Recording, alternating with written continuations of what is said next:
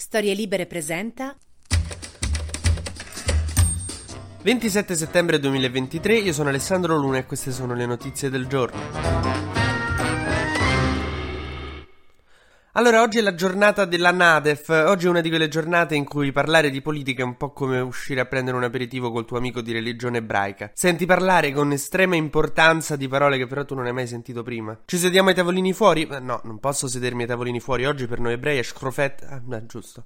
Ecco, nella stessa maniera oggi iniziano tutti a parlare di Nadef uno dice, bello, ma che è sta Nadef? Ma insomma, che è sta Nadef? Un'altra festività ebraica? No, eh, non c'entra niente ed è il, la nota di aggiornamento al DEF. E che cos'è il DEF? È il documento di economia e finanza. Sì, poi non mi venite a dire che non è complicata sta roba. Il documento di economia e finanza è un documento che dice come stiamo messi a soldi, così che poi la finanziaria si fa basata su quello. Cioè, il documento di economia e finanza è il budget che ti fai prima della vacanza, la manovra finanziaria invece sui soldi che effettivamente quante spendi non avendo considerato che Mirko quando vede un casino perde completamente la capoccia. In questo caso specifico Mirko e Salvini e il casino sono le pensioni. E insomma dalla prima bozza che inizia a circolare, dai primi numeri che iniziano a girare, sembra che il governo di Meloni vorrà fare debito, vorrà sforare un pochino il limite che ci eravamo dati, tipo i miei nonni col vino quando sono andati in Andalusia. E pare che Meloni in cambio all'Unione Europea dice sì guarda sto a fare un disastro col debito, però in cambio ve firmo sto MES, che è una carta che abbiamo da tempo che quando lo facciamo l'Europa è contenta contenta ci chiude l'occhio su qualcosa, forse abbiamo deciso di giocarcela su questo.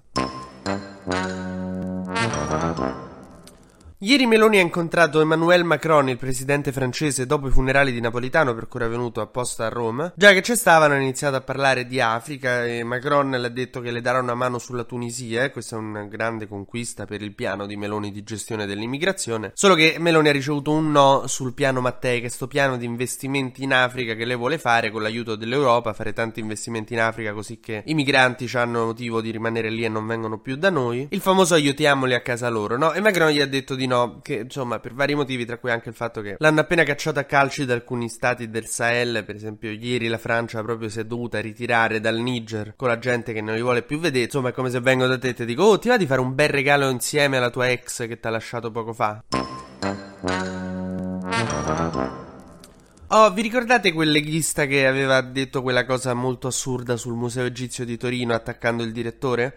Ieri ha detto una cosa molto assurda sulla Germania, mm, dimostrando che il problema non era il Museo Egizio di Torino. Praticamente, visto che mo la Lega si è convinta che la Germania paga le ONG per mandarci migranti, una roba di un complottismo unico, questo Andrea Crippa, vice segretario della Lega, quindi pure importante, ha detto che i tedeschi 80 anni fa invasero gli altri paesi con l'esercito, ora lo fanno con i migranti. E vabbè, fate la stessa cosa che avete fatto 80 anni fa, alleativici. Matteo Salvini alle europee andrà con Marine Le Pen e la Meloni quindi andrà non con Salvini perché la Meloni Meloni mm, proprio non la vuole vedere, la Le Pen non la può vedere. Matteo, eh, lo so, è dura, però eh, capita che due donne ti si litighino. Quando uno è così affascinante, bello, e poi uno che quando ha una donna ospite le offre birra e salsiccia, cioè insomma è chiaro che poi te se litigano, è normale.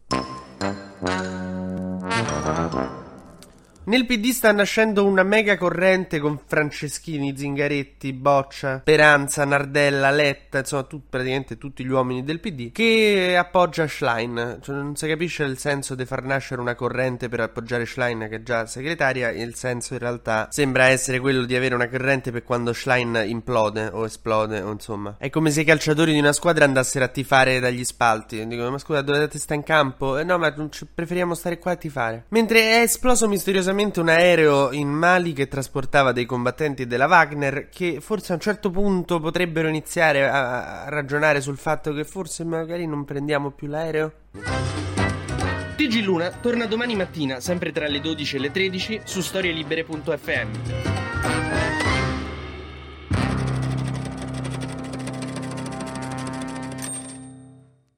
Una produzione storielibere.fm di Gianandrea Cerone e Rossana De Michele.